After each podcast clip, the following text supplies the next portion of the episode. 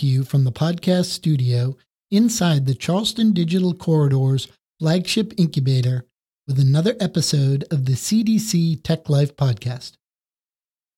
When most people hear the terms virtual reality or augmented reality, they think of gaming, entertainment, or more recently, social media with Facebook's introduction of the metaverse. These technologies also have huge potential impacts on other industries, including e commerce. In this episode, we talk to the CEO of a Charleston based tech startup that is working to make those impacts a reality by changing the buying experience that large brands provide to their customers. This episode is brought to you by the City of Charleston. City of Charleston is pleased to support the Charleston Digital Corridor with its mission to foster innovation and entrepreneurship.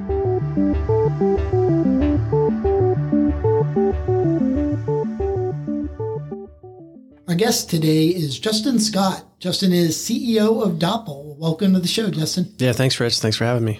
Justin, can you start by giving us an overview of Dopple? Like, let's start with what problem you're solving.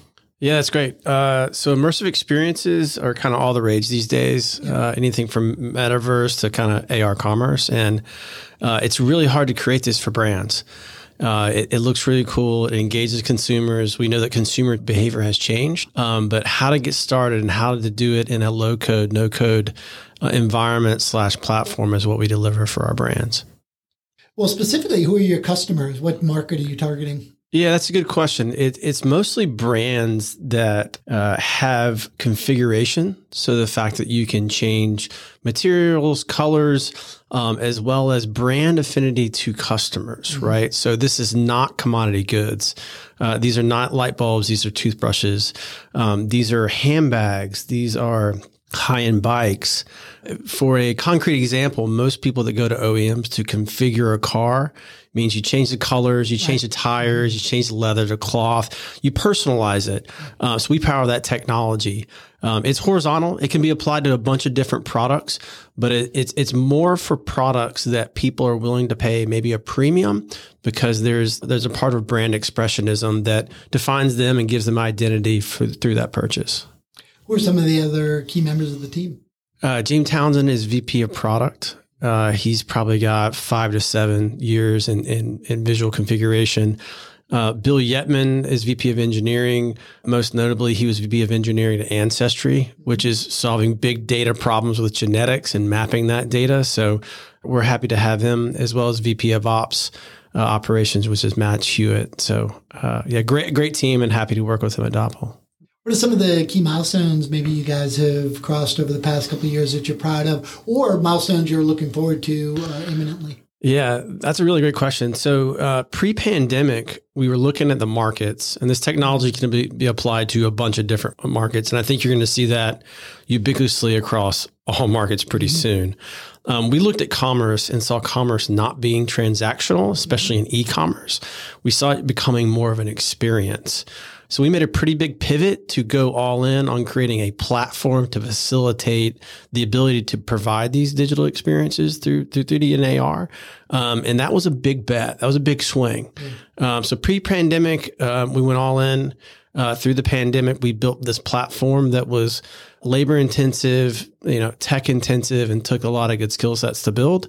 Uh, p- Post pandemic, and with the rise of what people are calling the metaverse, really good bet. Uh, but you know, big swings, big rewards. Tell us about your background and what led to your current role as CEO of Dopple. Yeah, thank you. So I, I really got my uh, cut my teeth, or, or, really learned from some really great people um, at, at, Zillow, which was really providing uh, great data, great big data sets, mm-hmm. great visualizations, usually through um, high end photography of homes, which really empowered buyers right? And that was really what people kind of started calling the democracy of information. Um, next, I got really interested in digital networks.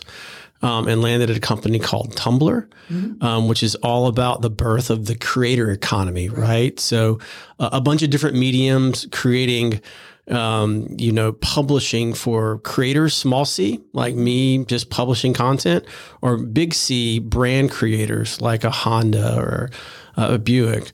Um, from there, I kind of did a geeky thing, which was data visualization in uh, lobbying and legislative and, and regulatory affairs with a, a, a, digital startup called FiscalNote. Um, the key theme there is big data, right? Um, but empowering buyers to make better decisions through visualization, right? And when I looked at, you know, what Dopple could become, uh, I felt like there was a, a, a bigger market for engaging experiences through 3D models. So fundamentally, I believe that if it can be modeled, it will be modeled. And this is taking physical products and digitize them to a digital environment. Those assets are evergreen for companies, uh, and those assets give off data, right? So we believe that 3D is going to be the building block um, for virtual worlds, for um, augmented reality shopping experiences. Um, also, probably the birth of what is called IoT, the Internet of Things. Well, looking back at your experiences, was there any that stood out uh, that now that you're in your role that you think maybe uniquely prepared you for what you're doing now, or anything uh, that? Yeah, yeah, one hundred percent. It's it's finding somebody that believes in you. Yeah. earlier in your career. Um, you know, I, I would say that I got really lucky uh, finding some people that believed in me they probably saw a un, inexperienced but very passionate kid, right? That was really, to, you know, willing to run through walls, and um, they took an interest in me, and they gave me big challenges, um, and they let me fail. And I, I think um, one of the things that we try to exemplify at Dopple uh, through our culture and, and, and, just as people is like, hey, you learn more from failure than you do winning, right? Winning is fun, right? But if you expect to win, um, if you can find a mentor and put your ego aside and say, "Hey, I want to learn," mm-hmm. then then then you'll grow fast. And I think there's incredible ability to do that now. When I was growing up, you know, you had to find one, and that person was probably in your office. Right. Um, now you have digital networks where you can reach out and say, "Hey, I want to be like you one day," mm-hmm. right? And and tell them why. Um, and, and more than likely, you know, if you're authentic, people want to help people. That's the promise of digital. Yeah, it really is, like you said, the taking the interest, right? It's one thing to sort of give advice, but the, the best mentors are the ones that sort of have that personal interest and have connected with sort of your goals and aspirations. Yeah, I, will tell you the one thing that I don't think digital is solving is human to human relationships, right? We can connect easier, but um, you need to look people in the eye, yeah. right? You need to, to be authentic, right? Um, you need to give people attention and you need to talk about, hey, I'm not good at this. I want to get better at this. Um, find a mentor, right? The ability to find information for what you on the internet is ubiquitous, right? Uh, I think you and I probably grew up with Encyclopedia Britannica mm-hmm. or being told go to the library. Yeah. Uh, you know, now you have the Library of God with Google. Yeah. So if you can't find a mentor, you know, find content online, right. uh, read. And if you don't like to read, audiobooks are an amazing way to to learn what you want to learn. So put down the Netflix, mm-hmm. uh, p- pick up a book and learn it. Now, what led you to Charleston? Tell us that story. Oh man, I, I think it's you know I think I have uh, it's unique to me, but it's not an uncommon story. Yeah. Um, lifestyle. I'd, I'd been in New York for 17 years, um, back and forth, planes, trains, and automobiles to Seattle and San Fran, and and seeing clients, and uh, you know, typical uh, turned 40, second child was on the way. Mm. Um, you know, this is this is pre-COVID, 2017. So uh, I grew up in Florida. I'm a beach guy. Yeah. I, I, thought I could be the best dad I could be by raising my kids near the water, and so we we took a big swing on that one too. Well, what's your assessment? You've been here a while, 2017. Your assessment of the Charleston tech and entrepreneur communities. What are some of our strengths, weaknesses, challenges, opportunities that really stand out to you that you can connect with? It's grown since I've been here. So I got here in 2017, and it's been great to see it grow. Um, I think the strength is there's a lot of good people mm-hmm. that want what's best for Charleston, right? Um, and getting to meet you now, like mm-hmm. we're a part of that, getting to tell stories and, and, talk to each other. You know, I, I think COVID uh, through distributed working is ultimately a good thing. You know, I still would like to see people get together in events in collaborative meetings you know, we got in, in, involved in the Charleston Tech Center because we wanted to be a part of it. Um, I think you can learn internally through your company, but I think you can learn through your community and in your network. Um, and you need to be together. You need to grab a, you know, a, a bite of lunch or a beer or a coffee and say, Hey, we have this really interesting engineering, you know, challenge. Like, how would you guys look at it? the weakness, you know, we got to learn from what we're not good at. Um, talent density, right? Uh, it's a smaller community. Um, you know, you've got people that are younger in their career that need mentorship. Um, and then you have people that are probably older in their career and they've established in a bigger market.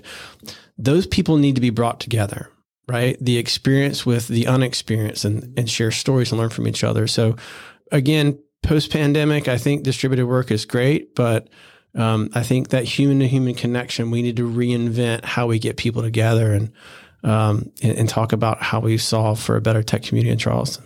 Are you starting to see that come back now? You know, we're still sort of in this are we in, are we out phase of the pandemic, but are you starting to see some of that energy and, and folks wanting to get together and maybe some some degree of pent up uh, demand uh, starting I, to express itself? I do. You're starting to see the conference circuit bounce back. Um, you know, I think every generation is looking at it a little differently. That's not not uncommon.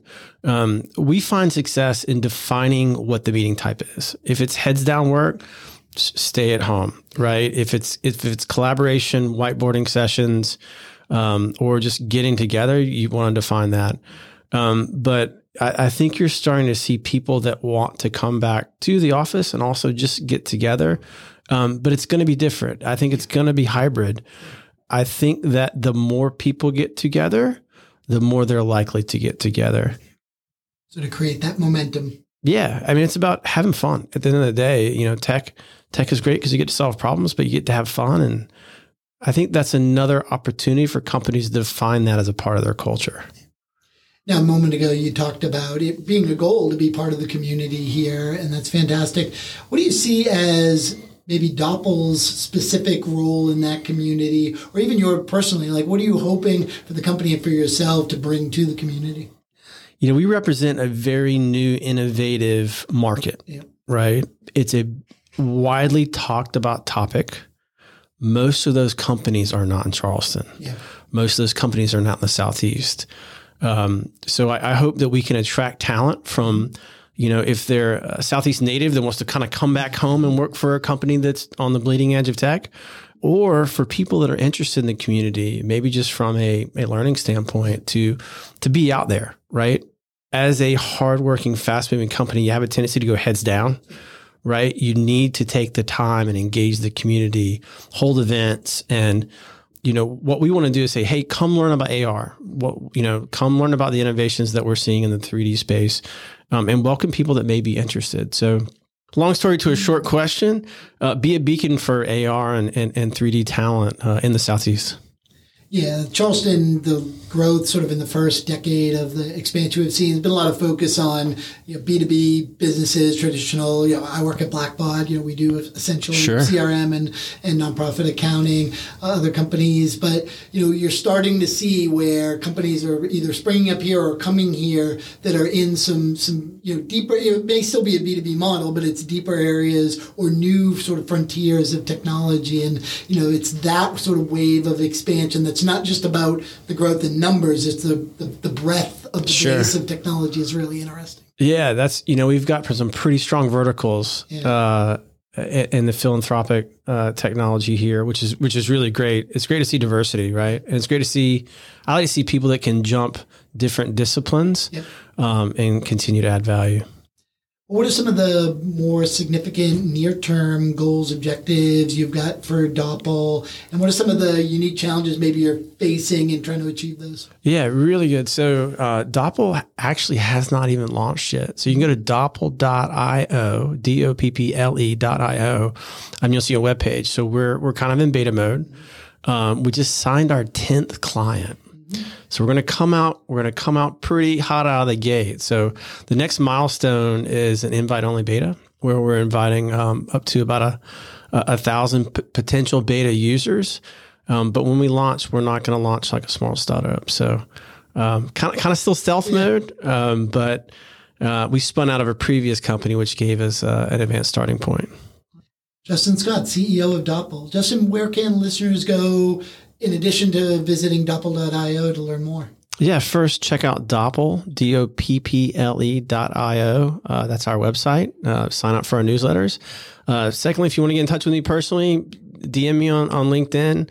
Uh, Justin Kyle Scott. I hope to talk to you soon. Well, thanks for joining us today. Thanks, Rich. I really appreciate it.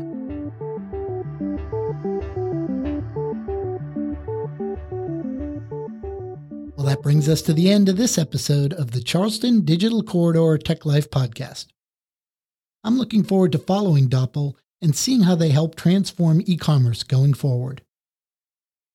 This episode is brought to you by the City of Charleston. City of Charleston is pleased to support the Charleston Digital Corridor with its mission to foster innovation and entrepreneurship. Of course, I want to thank the Charleston Of course, I want to thank the Charleston Digital Corridor for their support and partnership in bringing you stories about the Charleston technology community. I want to remind listeners that you can subscribe to the show on Apple Podcasts, Spotify, Google Podcasts, or wherever you find your favorite podcast. Catch up on old episodes you may have missed, and while you're there, leave us a rating or a review so we know how we're doing. Follow us on Twitter, Facebook, and Instagram, and follow the Charleston Digital Corridor as well to stay up to date on all of the happenings here in Charleston. I'm Rich Conti, and until next time, this has been the Charleston Digital Corridor Tech Life Podcast.